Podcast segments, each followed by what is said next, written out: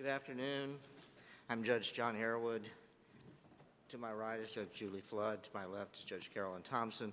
We are your panel today for State v. CKD. Um, One case, thank you to the clerk's office and to the marshal service for their usual support uh, in being here and helping us. Um, We'll hear from the state.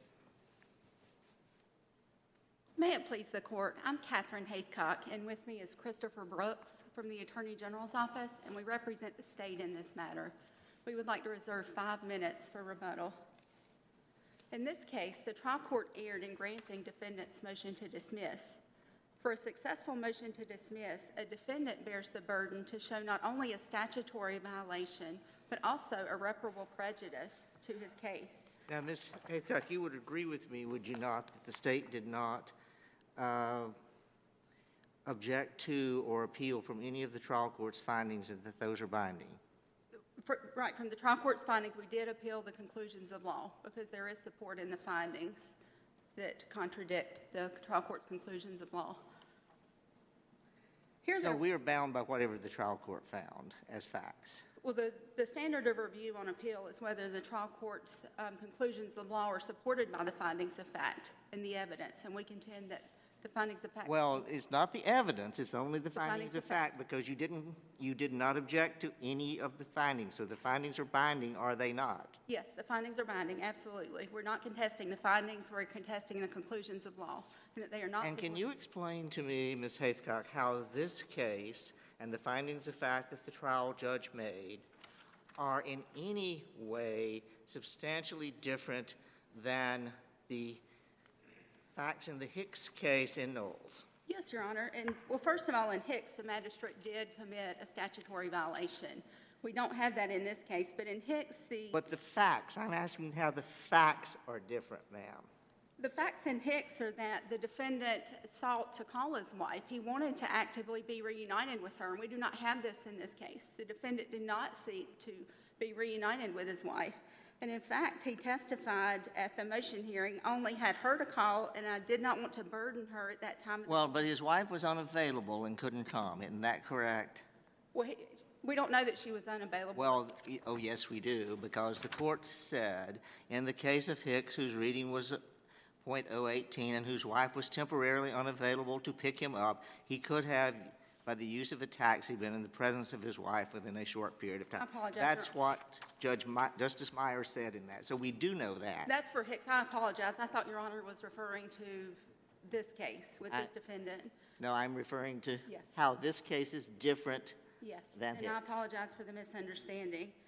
Um, But in this case, unlike in Hicks, the defendant did not call his wife and did not want to be reunited with her for the purpose of having her observe his condition for appreciable impairment. He said, "I'm not going to wake them up." That's in the transcript, page nine. My thinking was I was just going to wait a few hours and then take an Uber home. And then he said on page 17, I only had her to call, and I chose not to burden her at that time of the morning. So it's not the same factual situation that we have in Hicks, where he did want to be reunited with her, and the magistrate had committed a statutory violation. And also in Hicks, he was on a true hold. There was no unsecured bond where he could have been released to a sober, responsible adult like we have in this case. Ours was an either or, where he could be released to a sober, responsible adult on an unsecured bond. But until then, he had to stay at the jail, giving his extreme level of impairment and all the other physical indicators that the magistrate documented. Now, was this, his, was his impairment any different than the Hicks impairment? Yes, in Hicks, we did not have anything documented about his impairment, but here we have, Well, in Hicks, we did have that he'd blown an 18. we did, we did have the BAC, but here we have more than that. We have a BAC of 17, we have red and glassy eyes, we have slurred speech, and we have an odor of alcohol. How is that any different than any general DUI case? Well, this is gross impairment. This gentleman blew, But a- it's not any, but it was in Hicks, it was 18, and this it's 17. right, and we have other indicators here with this, th- this slurred speech that the magistrate observed. And the magistrate also signed the um, affidavit and revocation report of this officer that shows that the defendant sped away from a red light, squealing his tires, that he had an odor of alcohol, um, that he admitted drinking. So here we have a plethora of information besides the number itself, like what we had in Hicks. And I would submit that that is clear and convincing evidence that the magistrate found. It's certainly probable cause where the standard is an odor plus. Um, And I would Well, submit, probable cause to, to charge someone with DUI. right, absolutely, it would have been probable cause to arrest We're- But we're not talking about probable cause. No, this is clear and convincing. Clear and convincing is a, is a standard But we're above. also not talking about probable cause to arrest or clear and convincing to arrest. Well, clear We're and talking about whether he was a danger to himself or others. Right, and the standard under 15A 534.2 is whether the judicial official finds by clear and convincing evidence that the impairment of the defendant's physical or mental faculties presents a danger of physical injury to himself or others. So the state submits that this gross level of impairment with this slurred speech that the magistrate observed, that he would be harmful to himself if he was allowed to walk outside of the jail. What's a magistrate to do? This man could walk outside, he could walk into the street, he's harmful to himself, he's harmful to others. He'd already made one very bad decision that night to drive at more than double the illegal limit. And this magistrate, when faced with these data points, made the correct decision, the state submits, that this was clear and convincing evidence. I have a question for you, Counselor.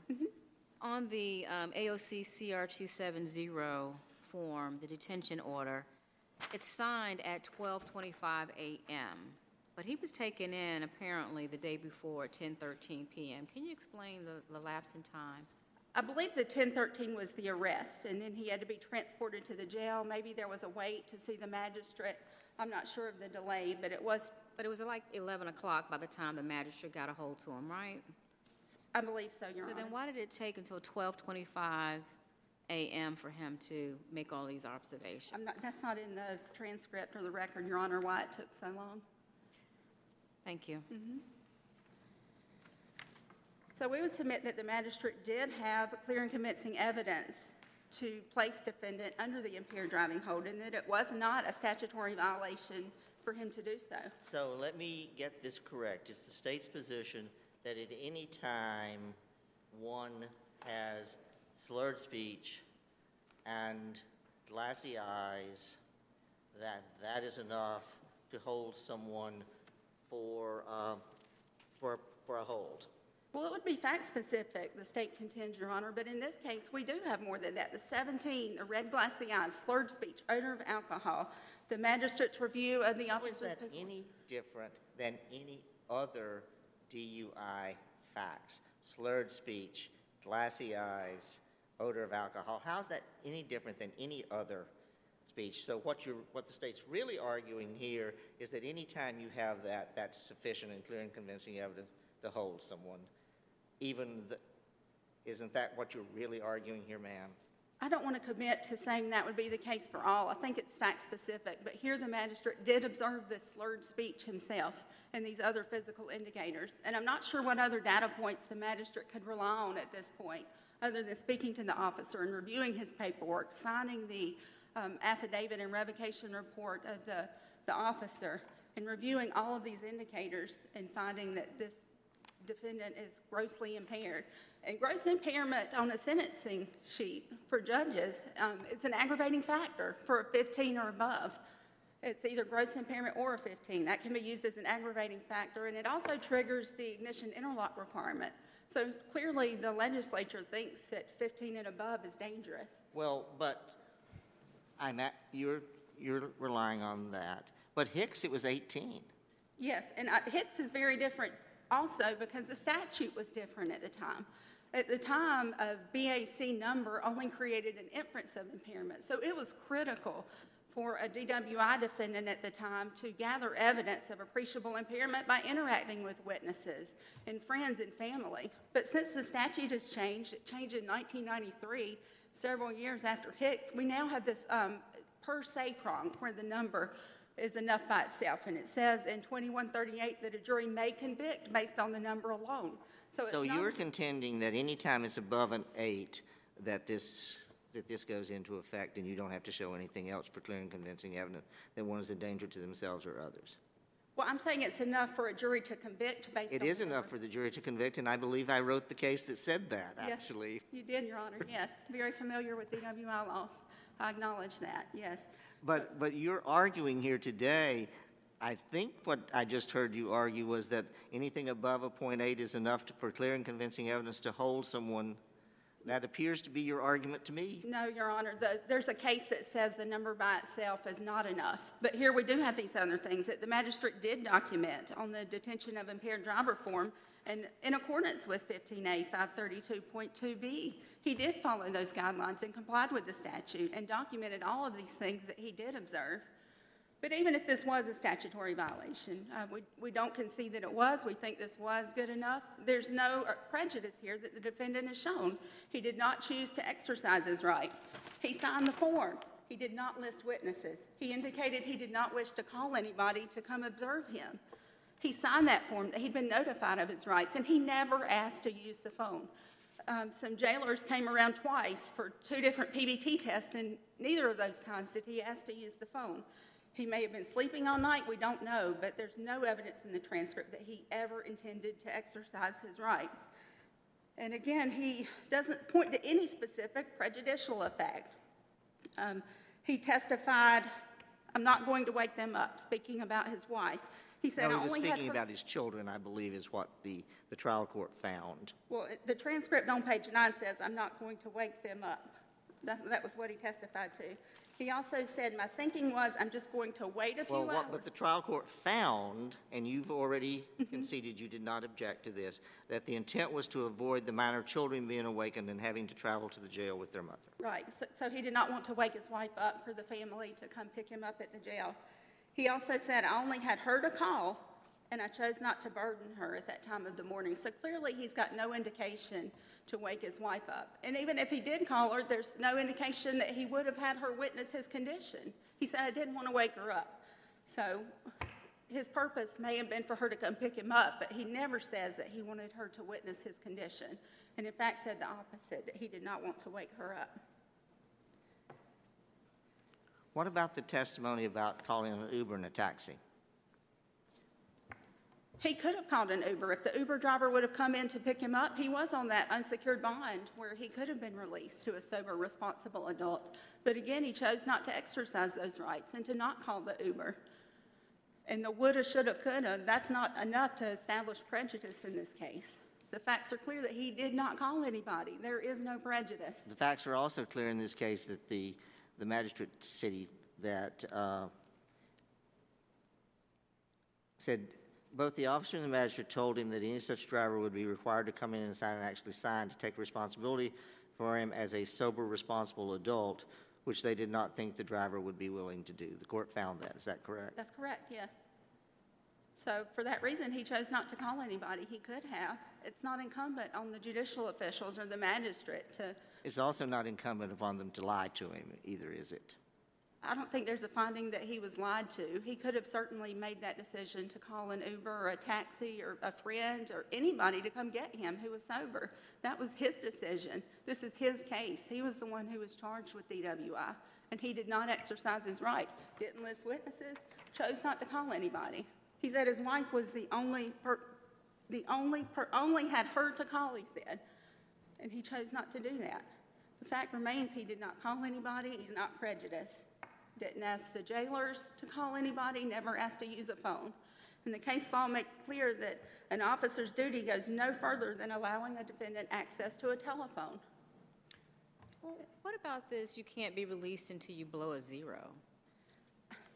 The, the defendant testified that he was told that, and the trial court credited him with that, but there's nothing in the paperwork that, that says that that was the case. But even you're if- bound by that. The trial court found it and you did not object. So- But, but even if that is the case, again, it all comes back to the prejudice. Where was he prejudiced by that? It's, the burden is on him under 15A 954A4. I'm sorry, 15A 1443, where he has to show the prejudice. Wait a minute, so the magistrates hold, the magistrate held him without telling him, yeah, you're a danger to yourself and or others if you get out there and start driving.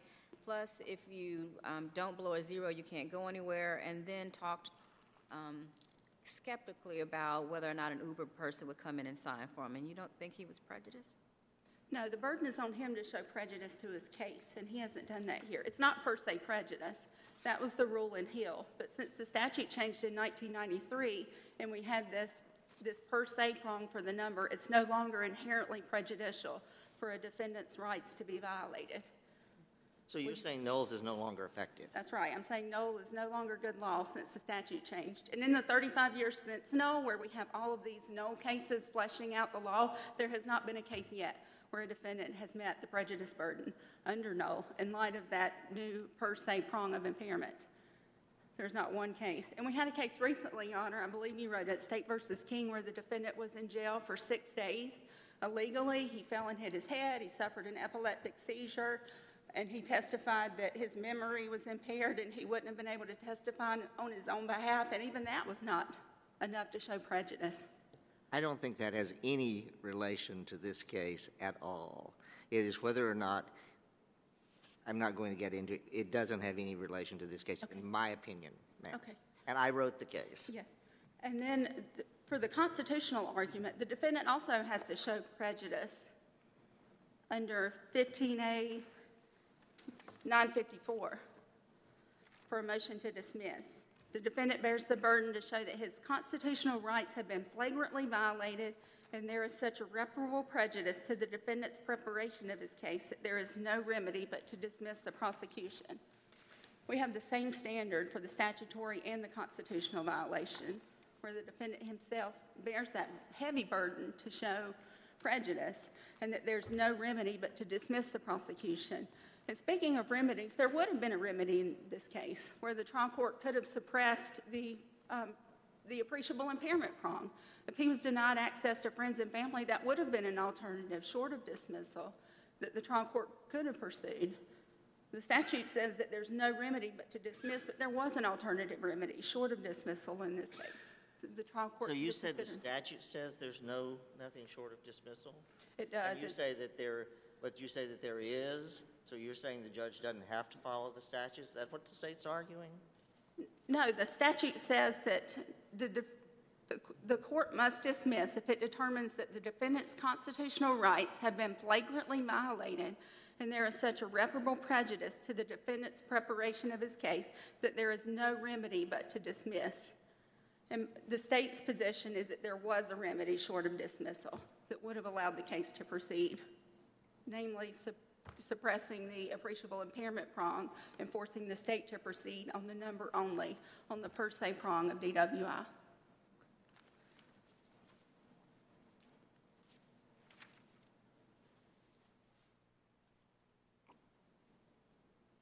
So again, the state does not believe that there was a statutory violation in this case, either by the impaired driving hold or by the forcing the defendant to stay in jail until he blew a .00.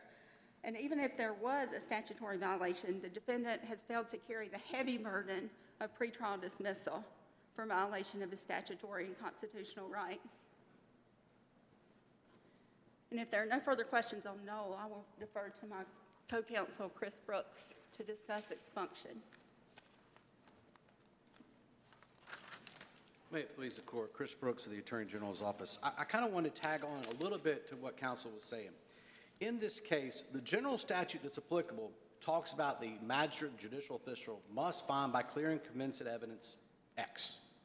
Actual, if you look at page nine of the record, that's exactly what the magistrate does.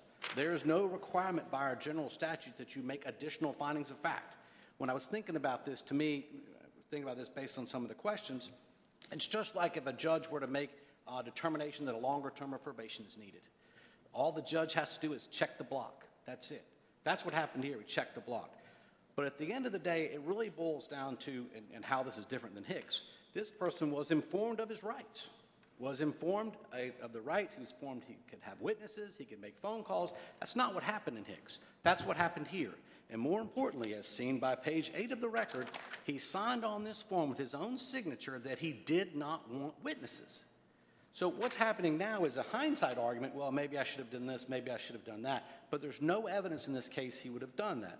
And Your Honor, to kind of further answer your question about the statute, If this court finds that there was a violation somehow because of Hicks, it would be as to the impairment theory. It would not be as to the point 17 in this case, which now, I believe State versus Narron from a few years ago, um, talks about it's a per se theory. It's an entirely different theory of prosecuting a DWI case. It's different. That's one of the huge reasons why this case is different than Hicks.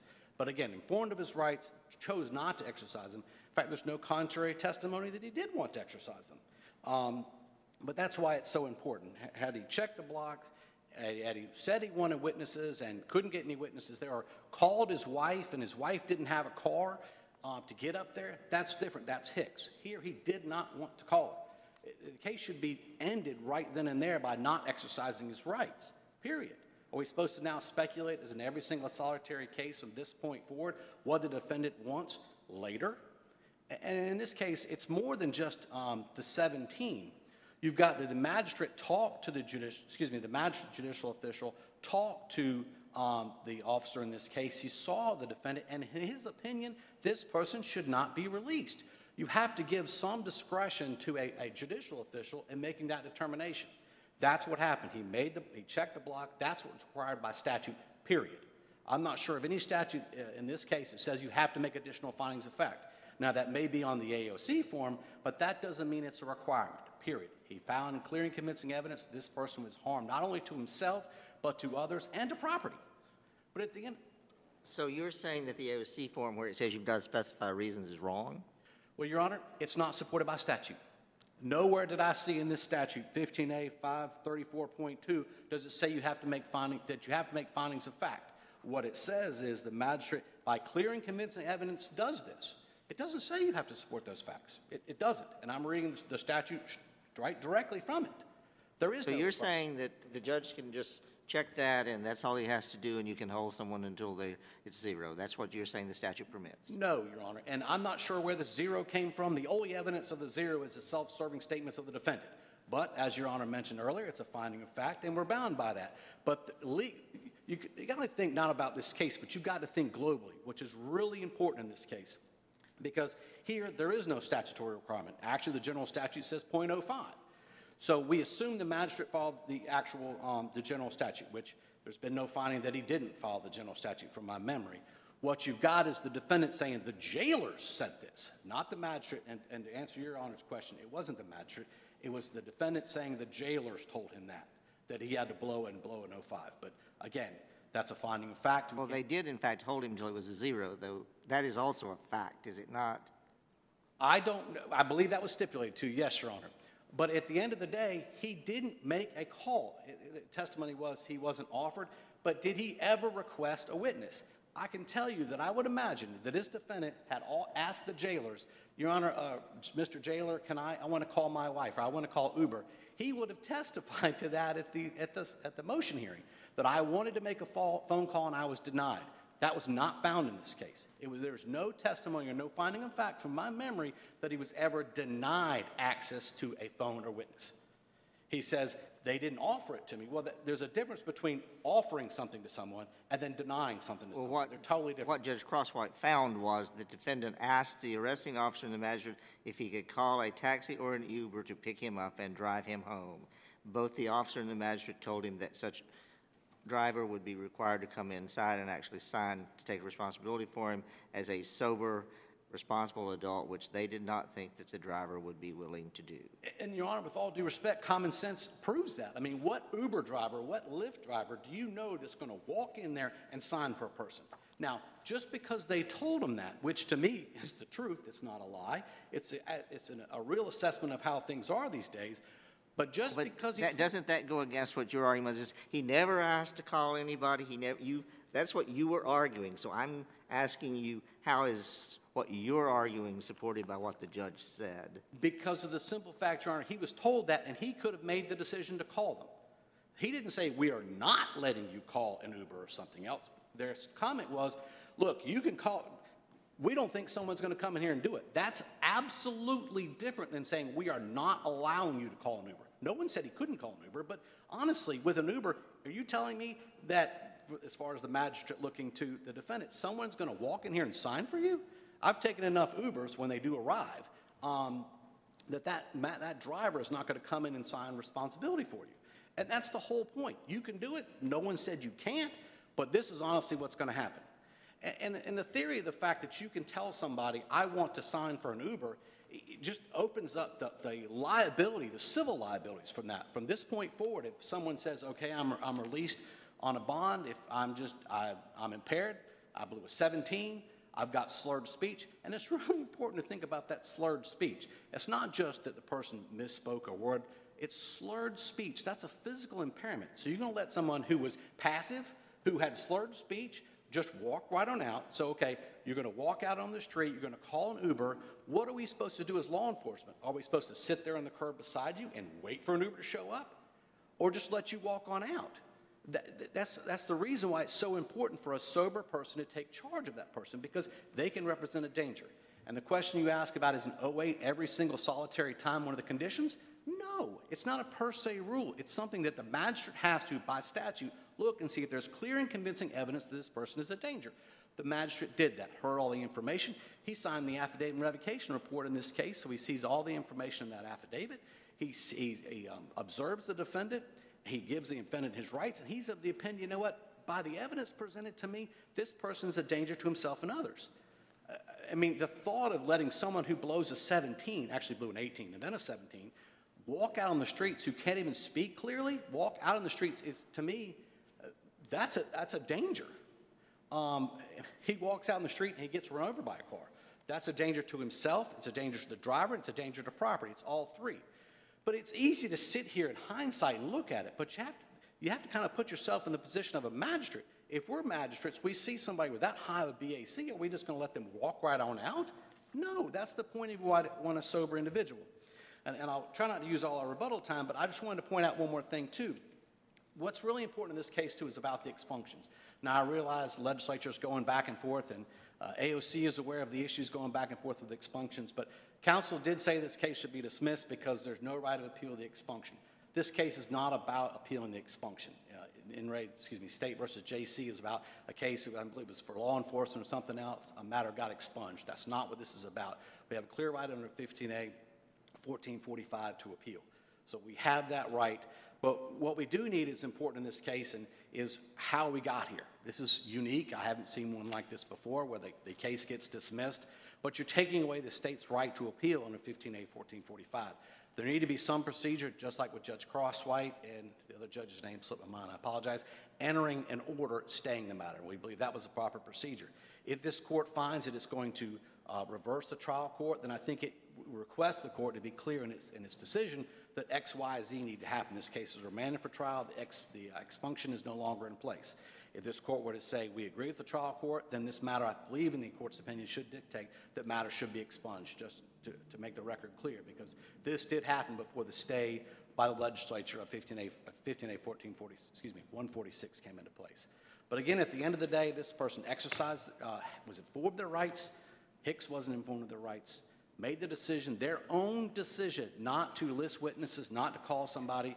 He wanted to spend a little time in the jail and call an Uber later. And that's what happened in this case. But actually, by the time that came around, he went ahead and walked out, Your Honor. We ask this court to reverse the trial court and remand this case for new proceedings. And- one last thing, if this court has such a condition or an issue with the, the rights in this case, him not being able to exercise his rights, then, then another example, as counsel mentioned, would be to remand this case to proceed only on the per se theory. Because therefore, any, any violation of Hicks that's out there is gone because it's not about witnesses. There's no testimony, there's no finding of fact in this case that he wanted to go have a lab test or anything else. Um, so there's no real issue about the per se theory, Your Honor. Thank you and have a great day. Thank you. Thank you. We'll, we'll hear from the appellee.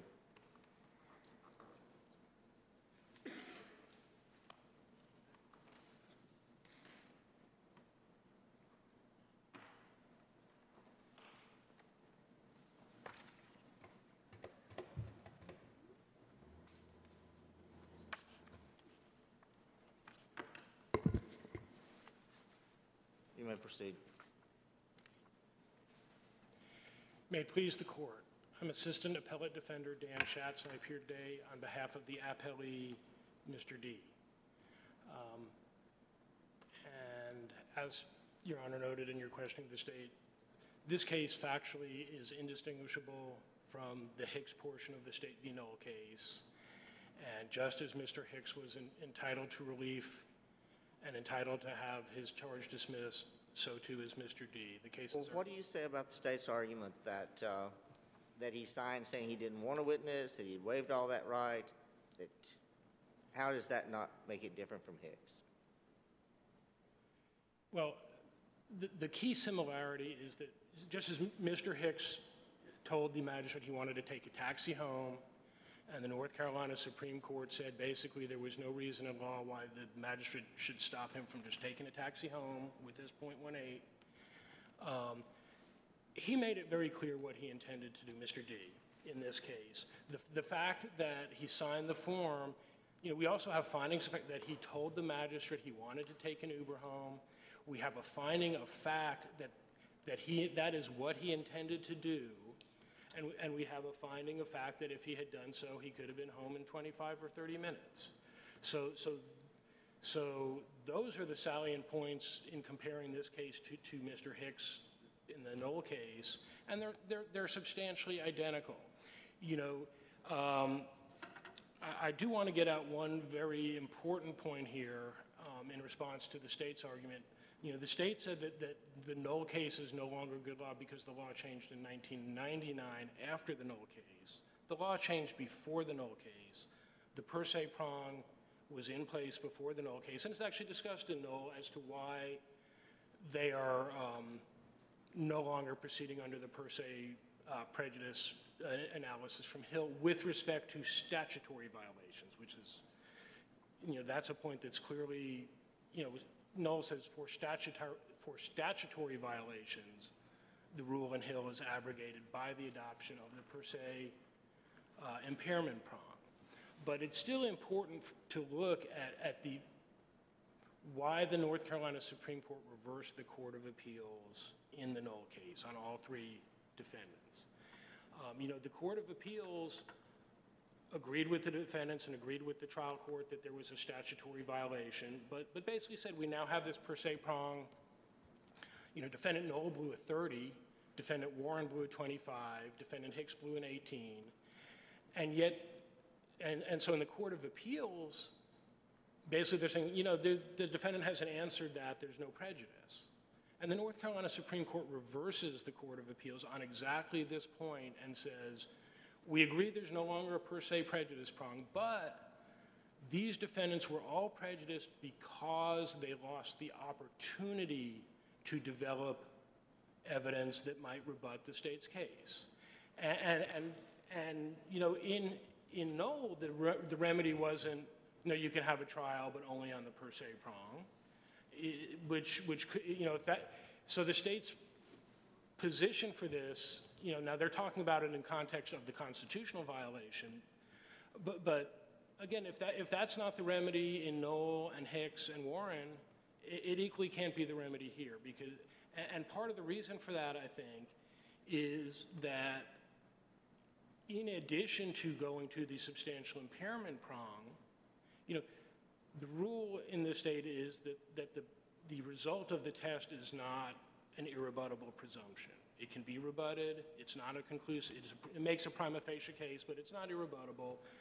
And, and one of the ways a, you can imagine that a defendant might try to rebut it is by gathering evidence of, of non-impairment and then, you know, arguing to the jury that, that this shows that the machine wasn't working right. You know, there's all kinds of, of ways, but, but what really matters is, is, is what the North Carolina Supreme Court did and how they resolved the prejudice issue in Knoll. Because what they looked to was the lost opportunity to develop independent evidence, and they said that is the prejudice. That, that's, that's um, in the Knoll case, and it is on, excuse me.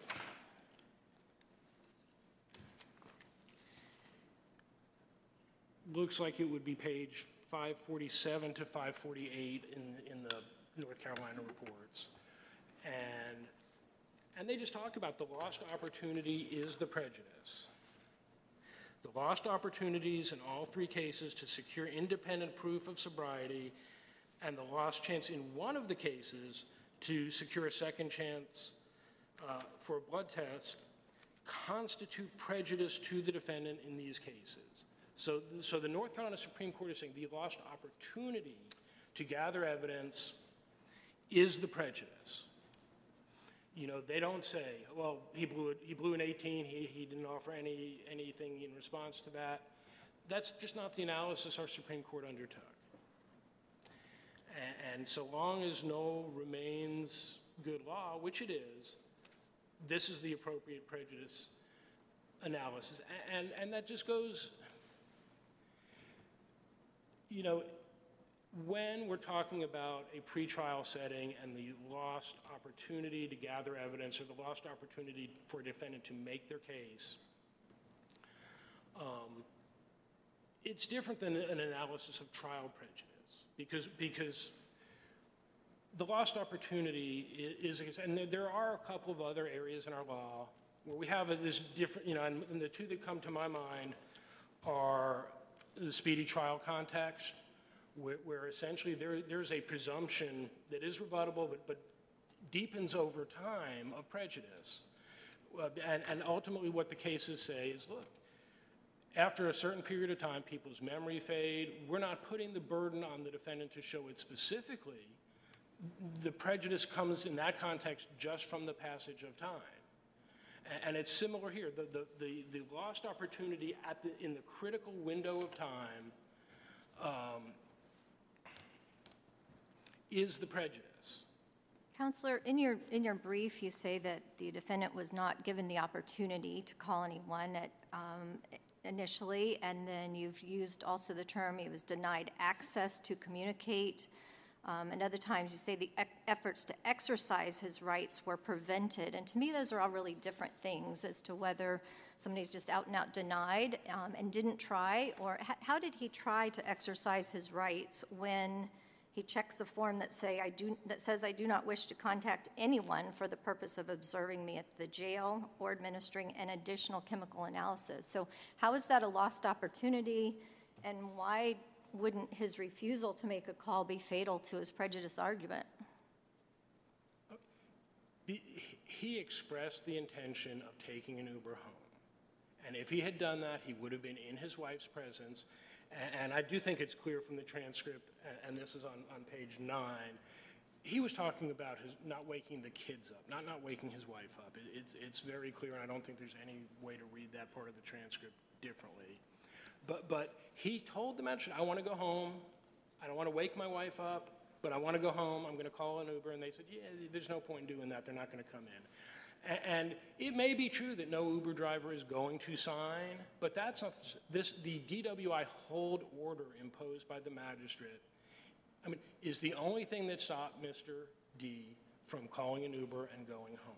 The order, regardless of what the magistrate said, the order did prevent Mr. D from doing exactly that. And, and that's exactly what, you know, the, the ultimate reading of the Knoll case is the magistrate should have let Mr. Uh, Mr. Hicks take a taxi home.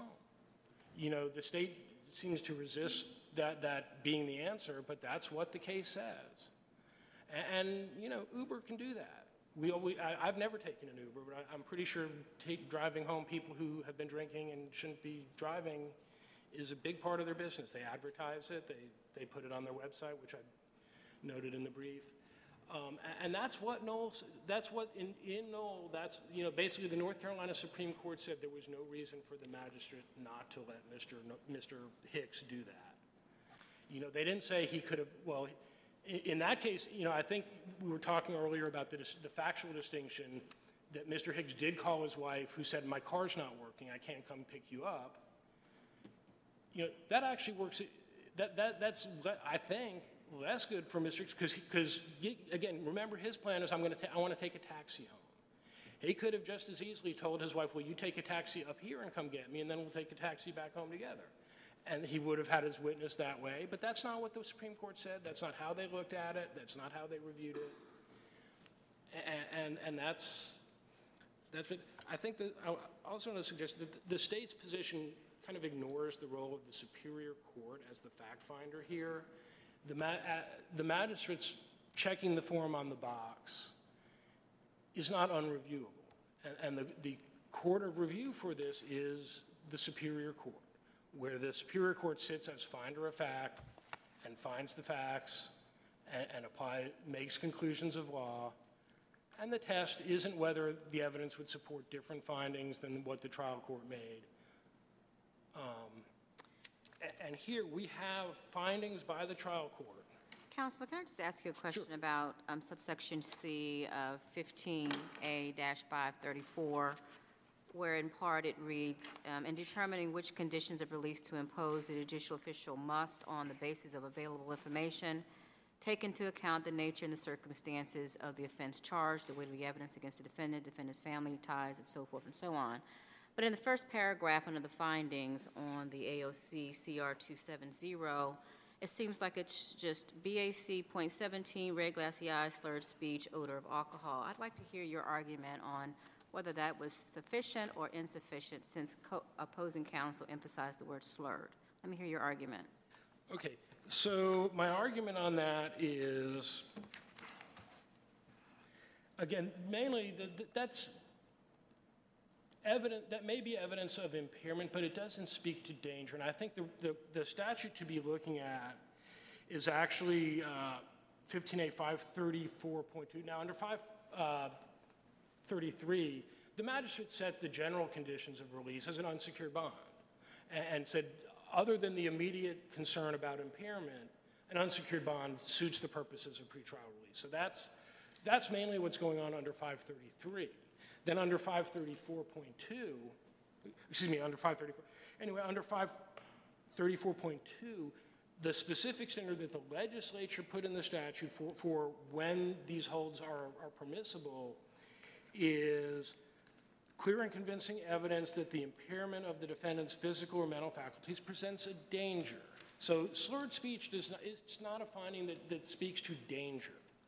You know, the legislature could have crafted a statute that said, you know, the- if the defendant blows over a point fifteen, or pick, pick any number on the scale. The, the legislature could do that and say, in those cases, the magistrate should put, impose a hold, but that's not what they did. They, they, the legislature tied this specifically to the danger to self, others, or property. A- And uh, having slurred speech just, it doesn't speak to the danger. And so the trial court found as fact that there was no evidence, you know, that basically the trial court found that the defendant was polite and cooperative, complied with all the instructions. There was no evidence that the defendant created a disturbance or would do so. And that's finding seven. And then you have finding nine, no other evidence was offered to support the conclusion by clear and convincing evidence of the defendant's level of impairments would present a danger of physical injury to him or damage to property. So the trial court found there was no, none of the other evidence spoke to uh, danger. And that's a finding of fact uh, that, that is unchallenged here. Um,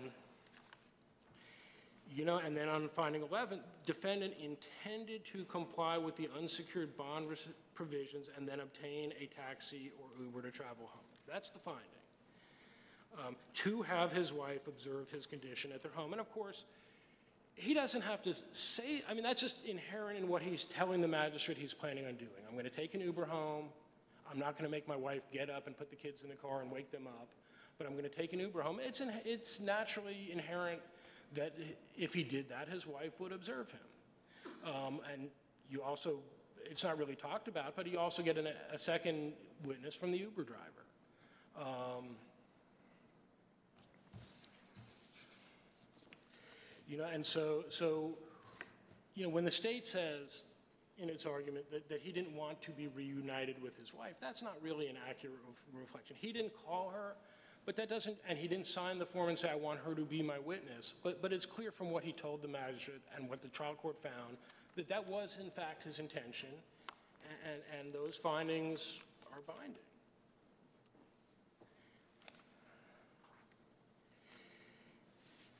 And hav- having said that, I think I've covered everything I want to say about the DWI hold. I think I do want to speak a little bit regarding the constitutional violation, the Hill, State v. Hill, and I think it is really important to recognize what, what the North Carolina Supreme Court in State v. Williams, it's cited in the briefs. So this is in 2008, 20 years after Knoll and long, long after Hill, the North Carolina Supreme Court, talking about a different kind of violation, it's not a driving while impaired, it- it's a different case that involved the, the, the state's failure to preserve, or to, actually, in that case, destroyed evidence that the defendant said was going to help his case. A- And then the North Carolina Court, uh, Supreme Court is citing, not, ju- they don't just cite to Hill and say it's good law. They actually talk about Hill and explain why it's still the law. And they explain that 15A 954A4 was intended to codify the outcome of State v. Hill. So the statute the state read, read to your honors, uh, in State v. Williams, our state Supreme Court says that statute was intended to codify the outcome of State v. Hill. And, and in State v. Hill, the, the North Carolina Supreme Court applied, they called it a per se prejudice, but really what they said is, one, one way of interpreting that is, look, where we don't know exactly what the evidence would have been because the opportunity to create it was, was lost, you know, thinking of it in terms of how we usually look at harmless, you know, constitutional issues and harmless beyond a reasonable doubt, they're saying the state can't prove it harmless. We're going to presume that it's prejudicial. And, and so in State v. Williams, uh, they, they actually quote the, the part about this court's concern in Hill regarding the irreparable prejudice to the defendant's ability to quote, and that, so they start quoting from Hill, obtain evidence which might prove his innocence, end quote, is analogous to our concern for the defendant in this case, uh, from the effect of, of being denied the evidence that he was complaining about. So, so, so in 2008, our North Carolina Supreme Court is still very clearly on board that, that as to constitutional law, Hill both remains good law and that the statute 15A 954A4, which just, which provides a procedural mechanism for a motion to dismiss for constitutional violations, you know, is a codification of the outcome of State v. Hill. A- a- And so I, I do think in, insofar as there's really a meaningful distinction between the statutory violations and the, you know, where, where the prejudice is in the loss of the opportunity to, to develop the evidence, and the constitutional violation where, where the actual deprivation of the right to be seen by others, you know, uh, they're, they're, they're two different tracks that take us, I think, to the same place, and they both remain valid tracks to get there. Would you address the state's argument that uh, we can send it back for a non-aggravating, just on the the first, on the point? Yes. So, so, so the state suggests that as a remedy for the constitutional violation. Um, But, but, but, again, Knoll says that that's not even the right remedy for a statutory violation. The, you know, Knoll, again, in, in Knoll, if, if that were an available remedy, that would have been the remedy in Knoll, because, because those defendants, again, the only thing they had to challenge their, their, their readings on the test, the .30, .25, .18 for Mr. Hicks, who is the closest analog, you know, the court didn't require them to say, well, how, how would, how would you have challenged those numbers? That's what the Court of Appeals said. Well, but I think this, I don't think I'm putting words in the state's mouth to say this. I think what they're arguing is that after the DWI statute was changed with the point eight in it, that that is what the change is. That's what I'd like you to. And, uh, but, but the state is incorrect that that happened after Knoll. That happened before Knoll. That was already the law at the time of Knoll. The state's just wrong about that. The Well, Safe Roads Act, 1988 case, as I appeared. Knoll is a 1988 yes, and the statute changed in 1983, not 1993, as the state said in its argument. The The statutory changes were 1983. And in the Knoll case, they talk about the statutory changes. They talk about the fact that we have a per se prong now. So, so that's built into Knoll. That's all already factored in, in the outcome of Knoll. The North Carolina Supreme Court took into account the changes in the statute. Um, so, so there's no change, there's no statutory change after Knoll that could have statutorily abrogated the holding of Knoll. That's just, that's just inaccurate. Would you address the, the part about expunction? We are not saying the state doesn't get to appeal the dismissal of the DWI. We're just saying relief from the expunction is not available to the state in the, in the appeal process. Honestly, I have no position what, what should or might happen if there's a remand, and I'm not, I'm not saying what the state seems to be arguing against here. I'm just saying the North Carolina Supreme Court said the state doesn't get to, a- doesn't get to appeal an expunction, a- and so you know, what, what the impact, if, if this court were to reverse and remand, you know, what the, what the impact as, as a matter of law would be, we have no, I have no position on that. And that, that, I think, is hypothetical at this point and just not properly before the court. Um, But, but I, we're not trying to make this some backdoor way to say the state doesn't get to appeal the dismissal, if that answers your question, Your Honor. Um, So, so you know, those, you know, now, those documents were expunged by law. I- Again, I, I can see that it might be a complicated question on remand. Um, The state may have other ways of recreating all the evidence without using the actual court documents that, that were expunged, although they, they physically exist, so I have no, again, I- to me, this is all hypothetical. Uh, And, and hope, you know, I'd like to think we won't get there. Um, But, but, but, but yeah, I'm not, all I'm saying is, is this court isn't the avenue to, to- for the state to get relief from the expunction, which, you know, that, that all happens as a matter of law, I think. Um, I, I would ask this court, you know, we've been careful not, not to use Mr. D's name live and on the internet, and, and even if this court were, were to reverse and remand for further proceedings, we, we would ask the court not to use Mr. D's name in a, you know, in any opinion that's going to be available online to, essentially to maintain the efficacy of an expunction, whether it's now or, you know, if he's acquitted at trial, and, you know, that may still be in the future. Um, But, but, but I, I- that's all I have to say about the expunction. Um, And so if there are no further questions about the, the dismissal and, and the error, I will just ask the court to affirm the Superior Court.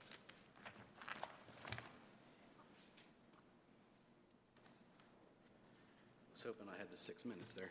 Um, Really quickly, how Hicks is different. I believe we disagree about what law is in effect in Hicks, what's binding upon the court in Hicks. The statute may have passed, but I believe the statute was in 1993, not in 1983. But regardless, they were talking about the statutes in effect then. So that's what the Supreme Court's opinion is about. Um, We we keep going, and- and most importantly, the defendant Hicks was not informed of his rights. That's where the prejudice kind of comes in and the dismissal. But here, he was informed of his rights. He signed the rights form. And, and I want to, you've talked a lot about this rights form, and so I want to go back and read you, and I know you know exactly what it says, but it doesn't seem that, that's been exactly what you've argued. Uh, it says that I do not wish to contact anyone for the purpose of observing me at the jail or administering an additional chemical analysis. It doesn't have anything to do with going to, like, getting the taxi, getting Uber. It doesn't waive any of that, although you seem to have been arguing that from the beginning, that by signing that, he's waived that right. Your Honor, just to, to best answer your question, um, his own testimony, page eight, at some point prior to being locked up, were you given the opportunity to use the phone? Yes. Did you call anyone? I did not. Who you might have called? I might have called my wife. And then he goes on. Uh, I said that I could call my wife, but I have two children, so I'm not going to wake them. Um, so again, he's talking about his wife. Um, he goes on, um, excuse me, I got the pages out of order. Um, and you thought you were, co- by contacting your wife, excuse me, and then you thought about contacting your wife, right? But she would have been asleep and you didn't want to bother her. Correct. All of his testimony from pages nine, excuse me, eight through 12, he talks about he had the opportunity. In fact, there was another comment um, on page 11 about being able to use the phone later, and he didn't. So he was informed of his rights. That's why Hicks does not apply, because he was informed of his rights, he didn't exercise them. He could have called an Uber if he wanted to, and he didn't. But what's really important in this case, if you think about it globally, from now on, what you've got is a person who blows an 18 can say, you know what, I'm going to go walk out and get an Uber. Unless the, the judicial official puts a, a secured bond on them, now they can walk out. You've got to find that the person was combative or whatever else. If you don't have the person is just impaired, has slurred speech, red glassy eyes, unless they fight or hit something, you have to let them walk on out. Now, um, you, you talk a lot, and, and you're over, and I'm asking you questions, so feel free to continue on. Oh. I'm sorry. Uh, No, you were answering a question, and I'm going to ask you another one Yes, sir. for you to continue on. You go over and over, and we've had a lot of talk about, well, the magistrate found this, and the magistrate found that. Does the Superior Court have any oversight over what the magistrate, do they have to take what the magistrate said, or can they make their own determination as to whether or not? Well, I believe that the Superior Court judge is reviewing what the magistrate did. And he can find whether or not it was improper, right? Well, you, I'm not going to tell a Superior Court judge no, so, um, And he found otherwise here, did he not? He found that this was not sufficient evidence. well, Your Honor, uh, I would kind of note that a district court judge found it was. And so the Superior court But he Court. got judge- a right to appeal to Superior Court, and the Superior Court judge had the ultimate determination. We don't make findings up here.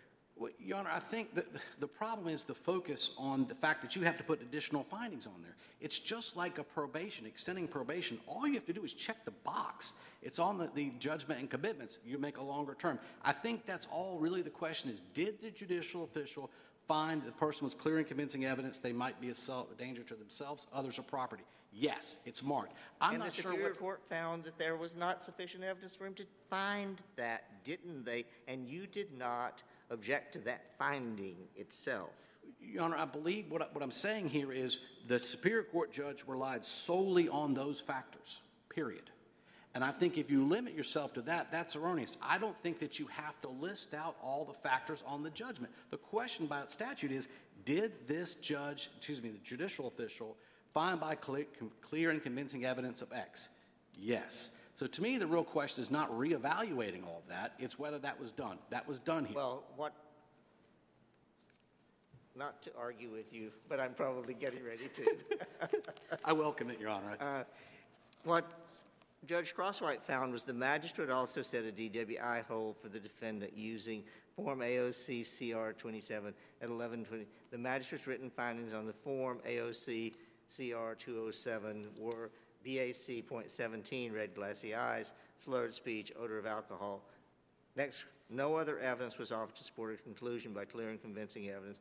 The defendant's level of impairment was such that his release on an unsecured bond would present a danger to himself or physical injury to others. That's what the judge found as a fact. And then the judge said, there is no clear and convincing evidence that if the defendant was released, he would create a threat of physical injury or self or damage to property and therefore should have been released. The judge concluded that based upon that, did he not? That's what the judge did in his order, yes, sir. Now, is that right? In our opinion, no, sir. Because even if you were just to stick with these four things, just the four, which we believe there's more because the magistrate had more information before him, and I Well, he didn't make any other, you say you believe there are more, but the, he didn't make any other findings, and the judge said there was no more, and you did not object to that. Correct, Your Honor, and on, it does, at the end of the day, it doesn't really matter. And the reason I say this, because just with these four, now I think the court, uh, we could uh, object to the findings of fact, but only evidence really presented at the hearing was the defendant testifying on his own behalf. So there was no more testimony presented, and the documents weren't presented, which should have been. But we're sitting in the catbird seat here and saying that.